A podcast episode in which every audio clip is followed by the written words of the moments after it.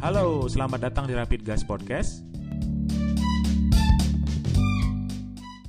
Kali ini kita akan mencoba mereview sebuah motor yang kemunculannya sangat dinanti-nantikan oleh khalayak otomotif roda 2 di Indonesia. Gosip kemunculannya ini udah ada dari tahun kemarin sebenarnya. Dan akhirnya menjadi kenyataan, salah satu ATPM Jepang yang ada di Indonesia melaunching sepeda motor ini pada akhirnya dilaunching di bulan kemarin. Ya, udah pernah tahu kali ya. Motor yang mau kita bahas kali ini adalah sepeda motor dari Kawasaki, yaitu ZX25R. Motor ini kalau gue bilang benar-benar menyita perhatian ya, menyita animo masyarakat Indonesia gitu loh. Karena mungkin ini motor pertama 250 cc yang inline 4 ya. Dulu juga ada sebenarnya yang 250 cc inline 4 tahun 90-an. Tapi setelah itu inline 4 250 cc itu vakum dan akhirnya Kawasaki mengambil langkah berani sih menurut gua uh, dengan menelurkan kembali sepeda motor inline 4 di 250 cc. Kali ini kita akan mencoba mereview motor ini secara teknis di atas kertas, secara spesifikasi di atas kertas kayak gimana. Dan sekalian kita akan membandingkannya dengan 250 cc yang lain. Ya, 250 cc yang masih parallel twin. Selain komparasi teknis, uh, kita juga akan melihat sepeda motor ini dan mengkomparasinya dengan sepeda motor dalam rentang harga yang sama. Ada satu motor kok yang ya kurang lebih harganya sama lah dengan ZX25R ini. Komparasi ini murni komparasi yang ada di atas kertas dari spesifikasi yang gue dapat. Gue pribadi belum pernah bawa motornya, belum pernah bawa ZX25R ini. Mungkin pihak Kawasaki bersedia gitu minjemin gue motornya 2-3 hari lah untuk direview di jalanan Indonesia gitu. Nah oke, okay. Kayaknya kita langsung aja kali ya ke sesi pertama dari komparasi ini. Eh sebelum komparasi kita review teknis dulu lah. Ini motor uh, ZX25R ini di atas kertas kayak gimana sih gitu loh. Secara mesin, ZX25R ini mempunyai mesin inline 4, 4 tak liquid cool dengan volume silinder 249,8 cc. Bore and stroke-nya itu 50 kali 31,8 mm. Nah, dengan format mesin seperti itu, dia bisa menghasilkan power sekitar 51 tenaga kuda di 15.500 rpm. Hmm, tinggi itu rpm-nya. Dan dengan torsi sebesar 22,9 Nm di 14.000 rpm. Tinggi juga rpm untuk torsinya ya. Motor ini motor ini DOHC 6 speed sistem fuel injection dengan perbandingan kompresi itu sekitar 11,5 banding 1. Suspensi depan menggunakan inverted fork, suspensi belakang menggunakan monoshock, ban depannya 110 per 70 dan ban belakangnya 150 per 60. Wheelbase motor ini itu sekitar 1380 mm dengan berat 182 kg. Dengan package seperti ini nih, dengan mesin yang seperti ini, motor ini kalau gua bilang sih ZX25R ini lebih cocok sebagai motor track days ya. Motor yang lu pakai untuk bukan balapan sih ya, untuk berkendara di sirkuit. Kenapa gue bilang begitu? Alasan pertamanya ya tadi karena capaian tenaga maksimumnya dan torsi maksimumnya itu berada di RPM yang sangat tinggi. 51 tenaga kuda di 15.500 RPM. 15.500 RPM itu kan bukan RPM yang rendah ya, apalagi ya sulit kalau didapetin di jalanan biasa gitu. Harus di sirkuit sih. Dan torsinya pun 22,9 Nm ini berada di kitiran 14.500 RPM. Tinggi juga kan dengan power figure dan torsi yang seperti itu, dengan nilai yang seperti itu, menurut gue pribadi motor ini agak sedikit melelahkan mungkin ya kalau dibawa ke jalanan umum. Memang secara power 51 tenaga kuda itu tidak bisa dibilang kecil ya untuk 250 cc. Gede itu untuk 250 cc. Tapi itu berada di kitiran yang RPM yang sangat tinggi, 15.500 yang mungkin kalau dibawa ke jalanan Indonesia. Jalanan Indonesia kan nggak sepi ya, most of the time macet jalanan kita. Terus nggak mulus juga gitu loh jalanannya. Jadi ya dalam opini gue sih rada sulit ya untuk dibawa mencapai RPM yang setinggi itu di jalanan Indonesia gitu loh. Terus torsinya pun yang 22,9 Nm ini berada di RPM yang tinggi juga 14.500 RPM yang tinggi ini dan torsinya yang muncul di RPM tinggi ini bisa membuat motor ini terasa agak sedikit lelet loh kalau misalnya dikomparasi sama 250 cc yang lain, 250 cc yang masih parallel twin. 250 cc parallel twin kan torsinya lebih rendah. Karena torsinya yang muncul di RPM tinggi ini otomatis membuat motor ini kalau dipakai di jalanan Indonesia akan terasa sedikit lelet menurut gua ya. Nah, kita kan beli motor itu bukan untuk sirkuit aja ya. Biasanya kan dipakai buat harian juga. Ya kecuali mungkin lo orang yang sangat kaya ya. Dalam pandangan gua lagi-lagi ZX25R ini lebih cocok di sirkuit nih. Karena mesinnya yang menghasilkan power dan torsinya yang di RPM tinggi ya.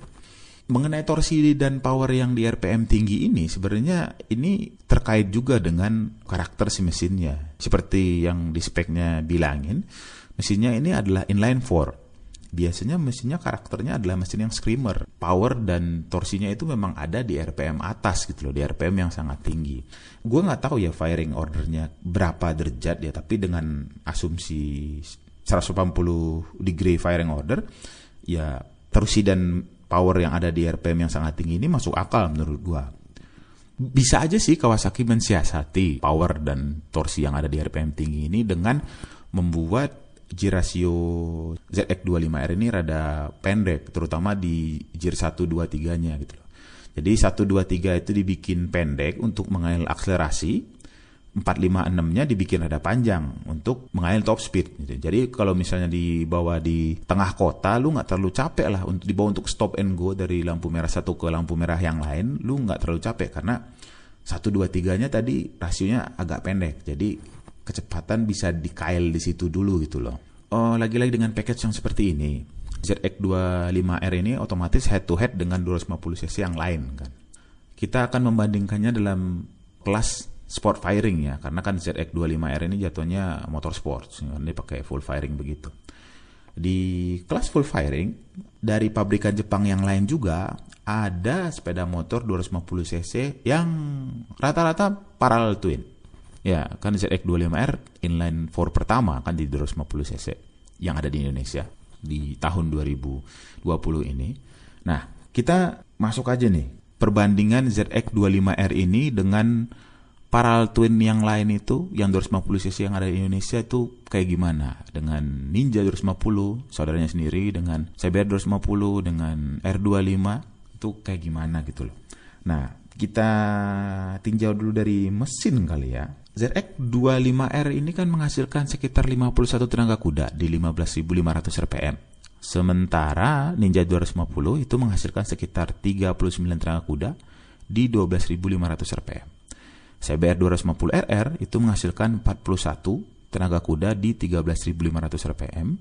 13.000 rpm sorry dan R25 itu menghasilkan sekitar 35,5 horsepower di 12.000 rpm. Kalau berdasarkan nilai yang tertera di atas kertas, ZX25R memang sangat superior loh dibandingkan dengan parallel twin yang lain.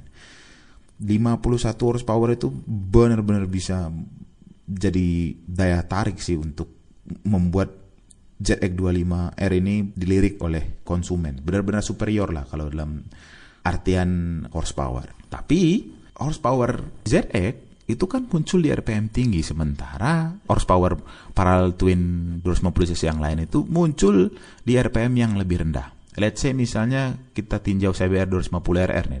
CBR 250RR itu ya paling dekat lah horsepowernya ke CZX.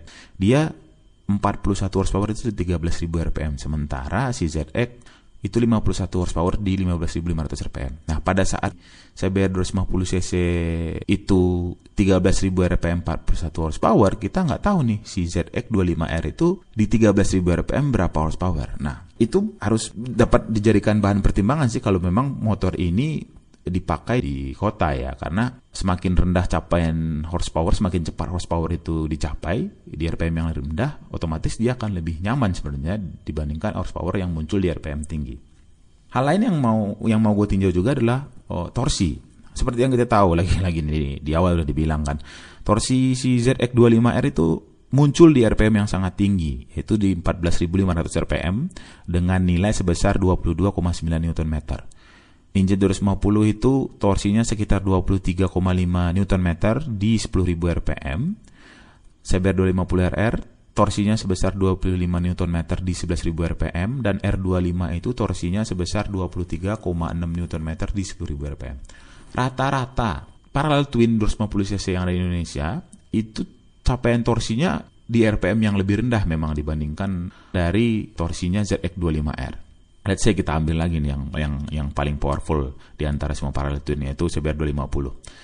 CBR 250 itu mempunyai torsi sekitar 25 Nm di 11.000 rpm. Sementara ZX25R punya torsi sebesar 23,9 Nm di 14.500 rpm. Nah, kalau ceritanya stop and go ya, si CBR 250 RR ini bakal terasa lebih powerful loh, dibandingkan dengan si ZX25R. Karena tadi capaian torsi CBR 250 RR itu lebih besar di RPM yang lebih rendah dibandingkan dengan si ZX25R sendiri. Nah, kalau concernnya untuk motor harian, gua rasa CBR 250 RR bakal lebih enak dipakai karena torsinya lebih besar dengan nilai RPM yang lebih rendah gitu loh. Jadi kalau lebih cepat akselerasinya terasa dibandingkan si ZX25R yang torsinya itu muncul di 14.500 RPM yang lebih tinggi dari RPM torsinya CBR 250. Nah, ini kalau ditinjau nih lebih lanjut misalnya kita bawanya jangan tinjau di jalanan lah. Sok tinjau ke sirkuit gitu kan misalnya. Oke. Ini tergantung juga gimana karakter sirkuit saat si motornya dipakai gitu loh.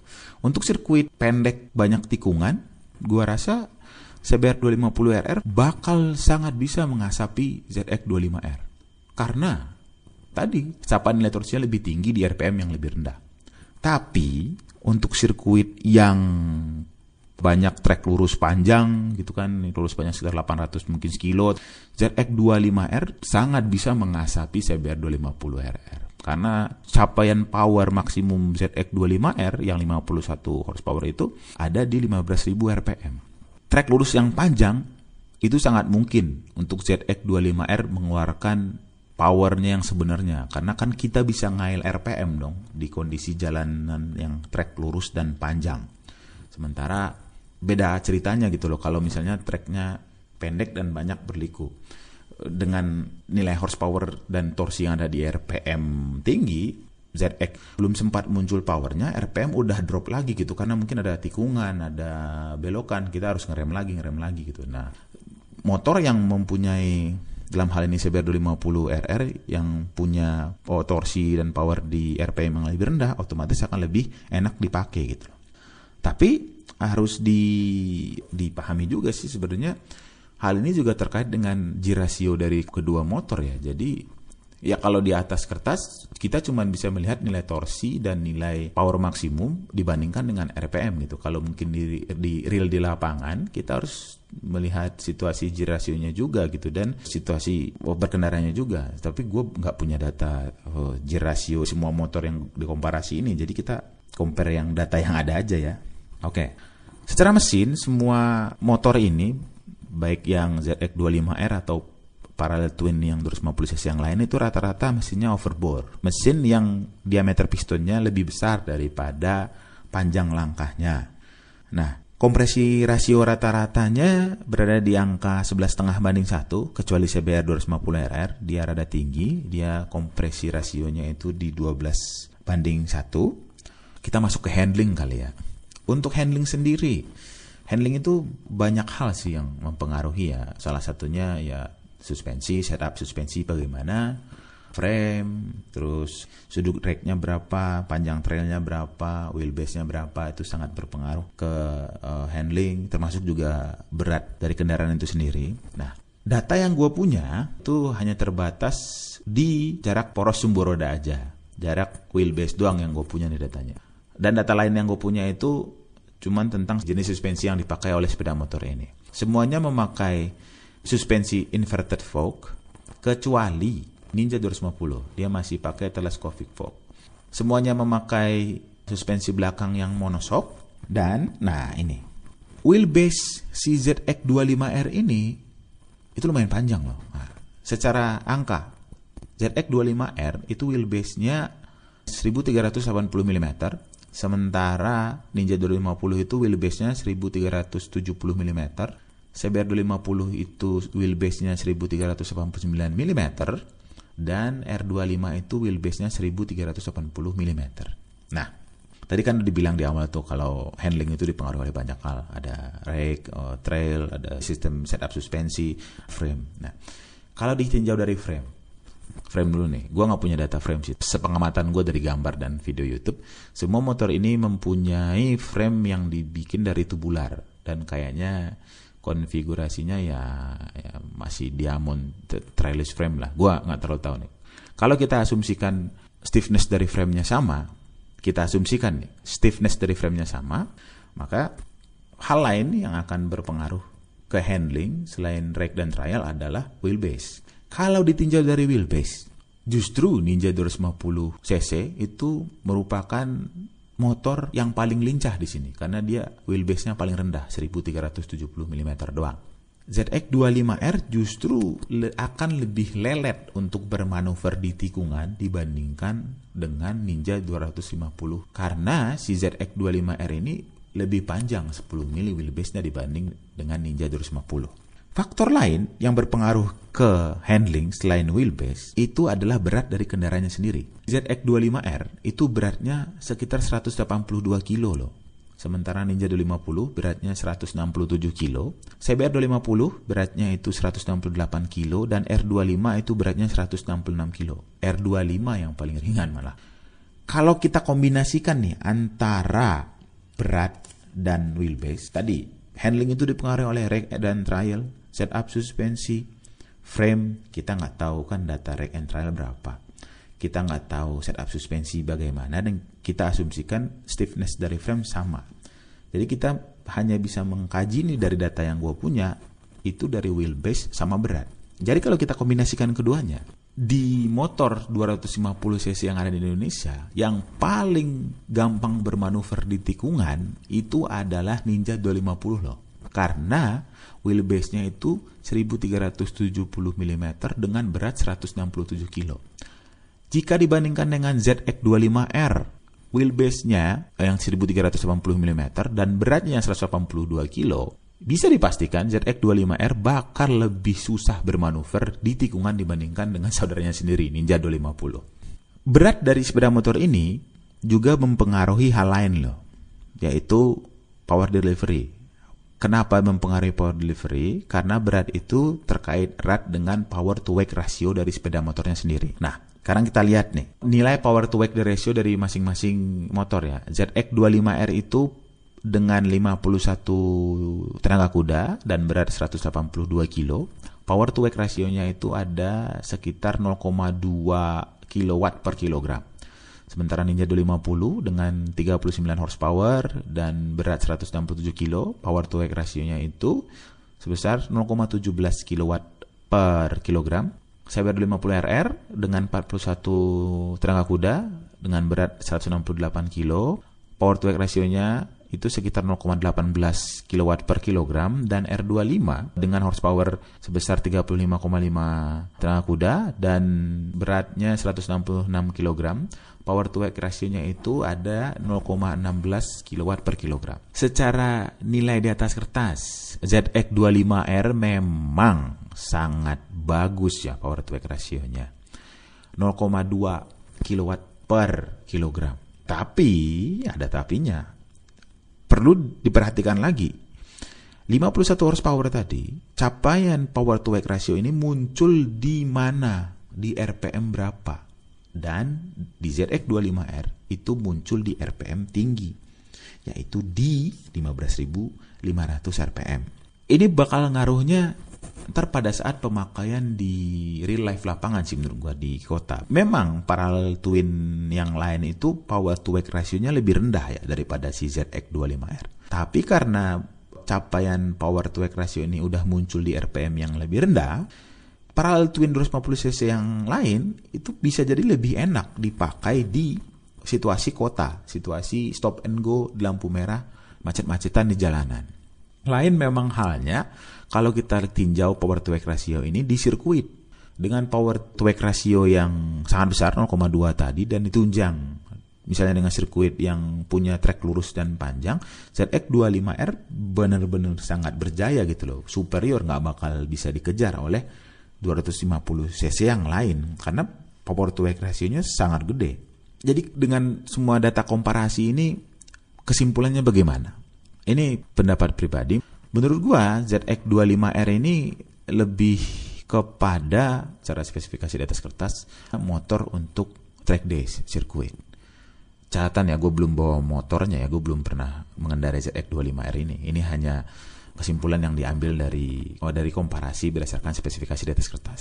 ZX25R berdasarkan spek di atas kertas dibanding dengan parallel twin 250 cc yang lain menurut gue lebih cocok dipakai di sirkuit sebagai motor track days dibandingkan di tengah kota di tengah macet-macetan bisa aja sih mungkin Kawasaki mensiasati hal ini tadi dengan jiring rasio yang pendek, 1 2 3-nya pendek terus 4 5 6-nya lebih panjang. 1 2 3 pendek ini kan untuk mengelaksarasi biar bikin dia lebih enak dipakai di jalanan biasa. Tapi kalau kita tinjau lagi nilai torsinya, torsi ZX25R yang muncul di RPM tinggi 14.500 RPM dengan nilai torsinya sebesar 22,9 Nm.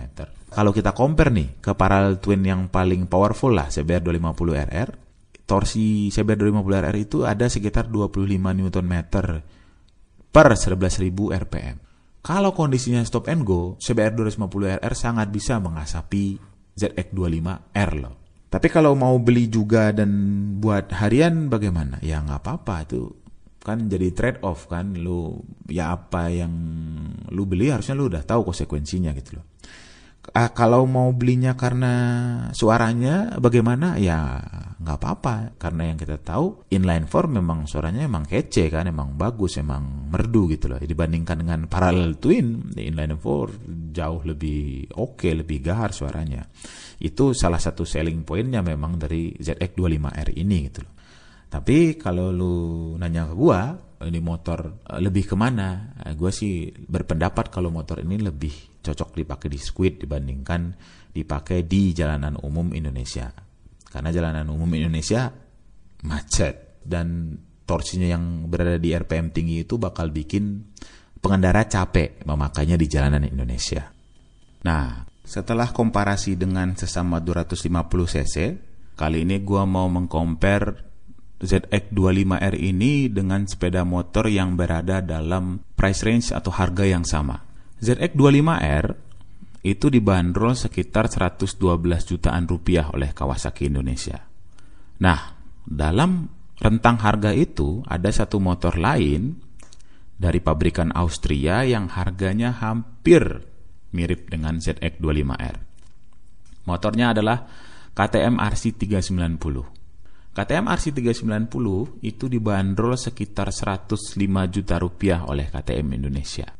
Memang agak bisa dibilang mungkin kurang fair ya compare 250 cc dengan uh, 400 cc. Nggak 400 cc juga sih dia kopifikasinya sebenarnya cuma 372 cc. Makanya namanya RC390 kan.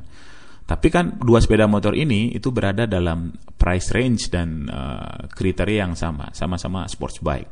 Nah, jadi menurut gue ya lumayan fair lah kita compare. Terutama dia berada di rentang harga yang sama juga gitu loh. Sebelum kita nge-compare si ZX25R dengan KTM RC390, kita tinjau spesifikasi KTM RC390 dulu kali ya. KTM RC390 ini mesinnya itu single cylinder, 4 tak, DOHC, 4 valve dengan bore and stroke sebesar 89 kali 60 mm. Kubikasinya 373,2 cc atau dibulatkan jadi 390. dengan package seperti itu, KTM RC390 ini dapat menghasilkan tenaga sebesar 43,5 tenaga kuda di 9000 rpm dengan torsi 36 Nm di 7000 rpm. Kompresi rasionya rada tinggi, 12 banding 1. Six speed tentunya. Suspensi depan udah inverted fork.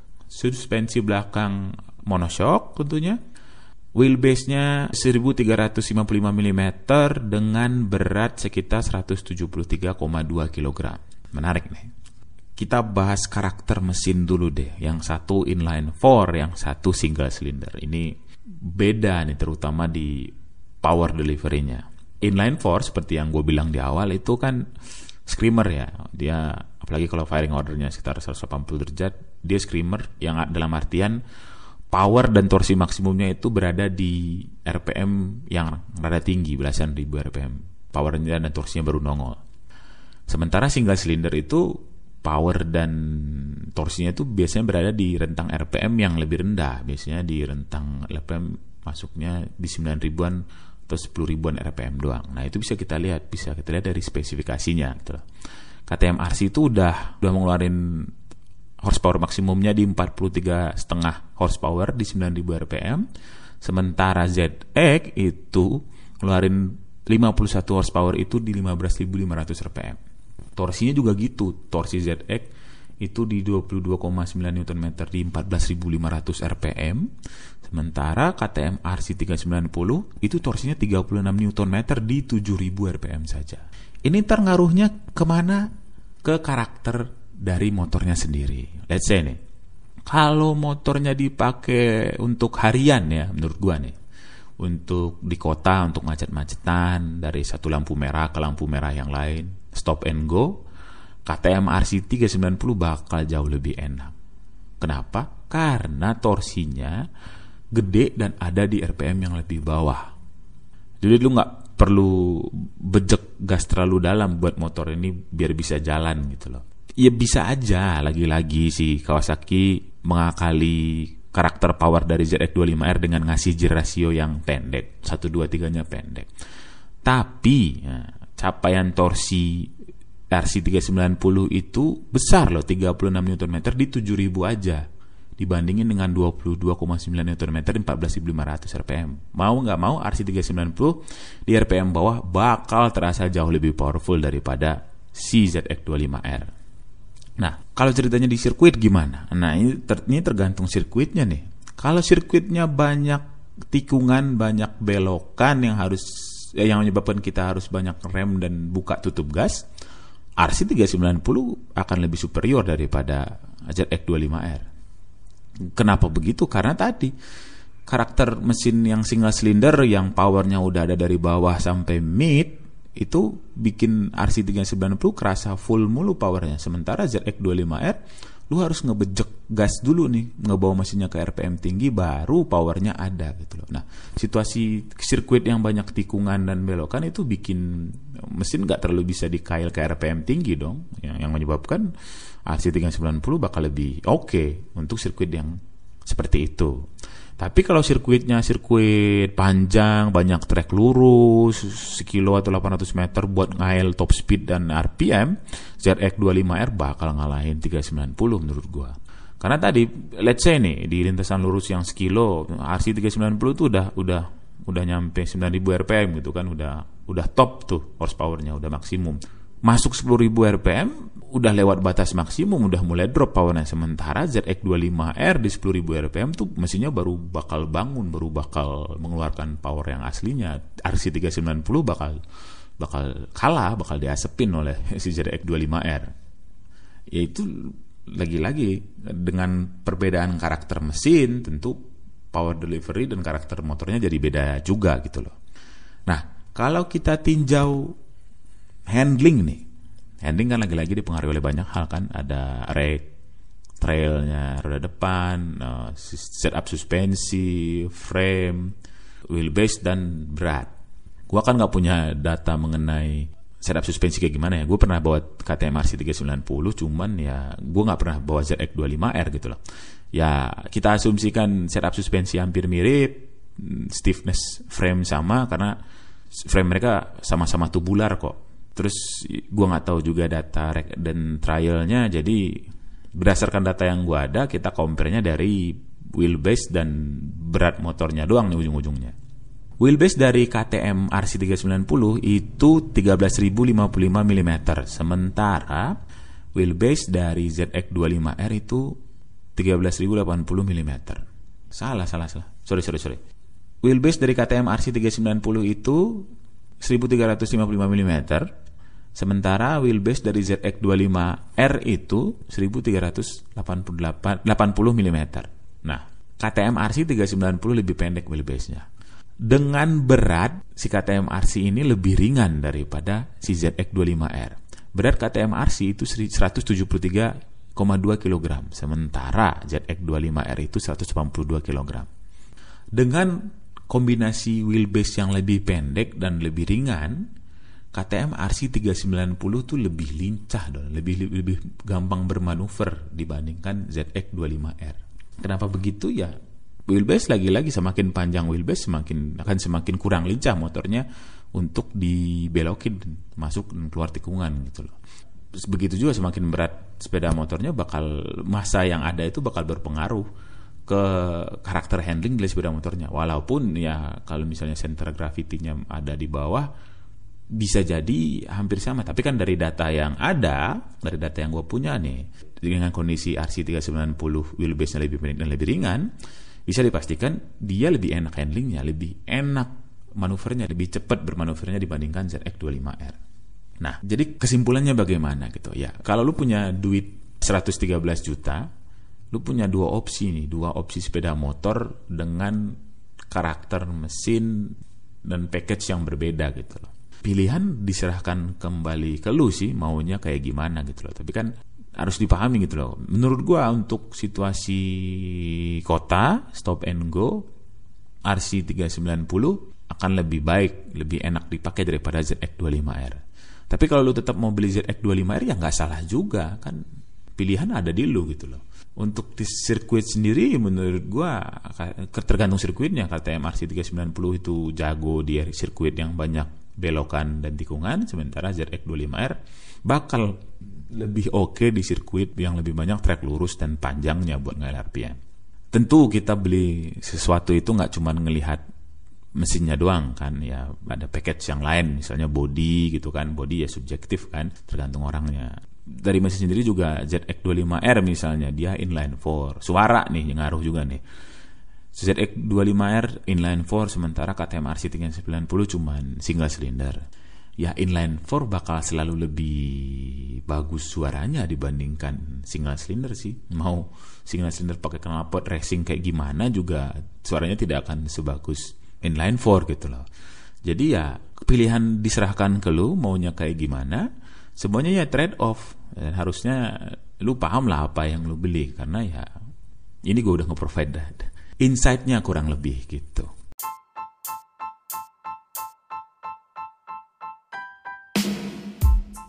Sekian dulu untuk episode podcast kali ini. Terima kasih sudah mendengarkan. Sampai jumpa di podcast selanjutnya.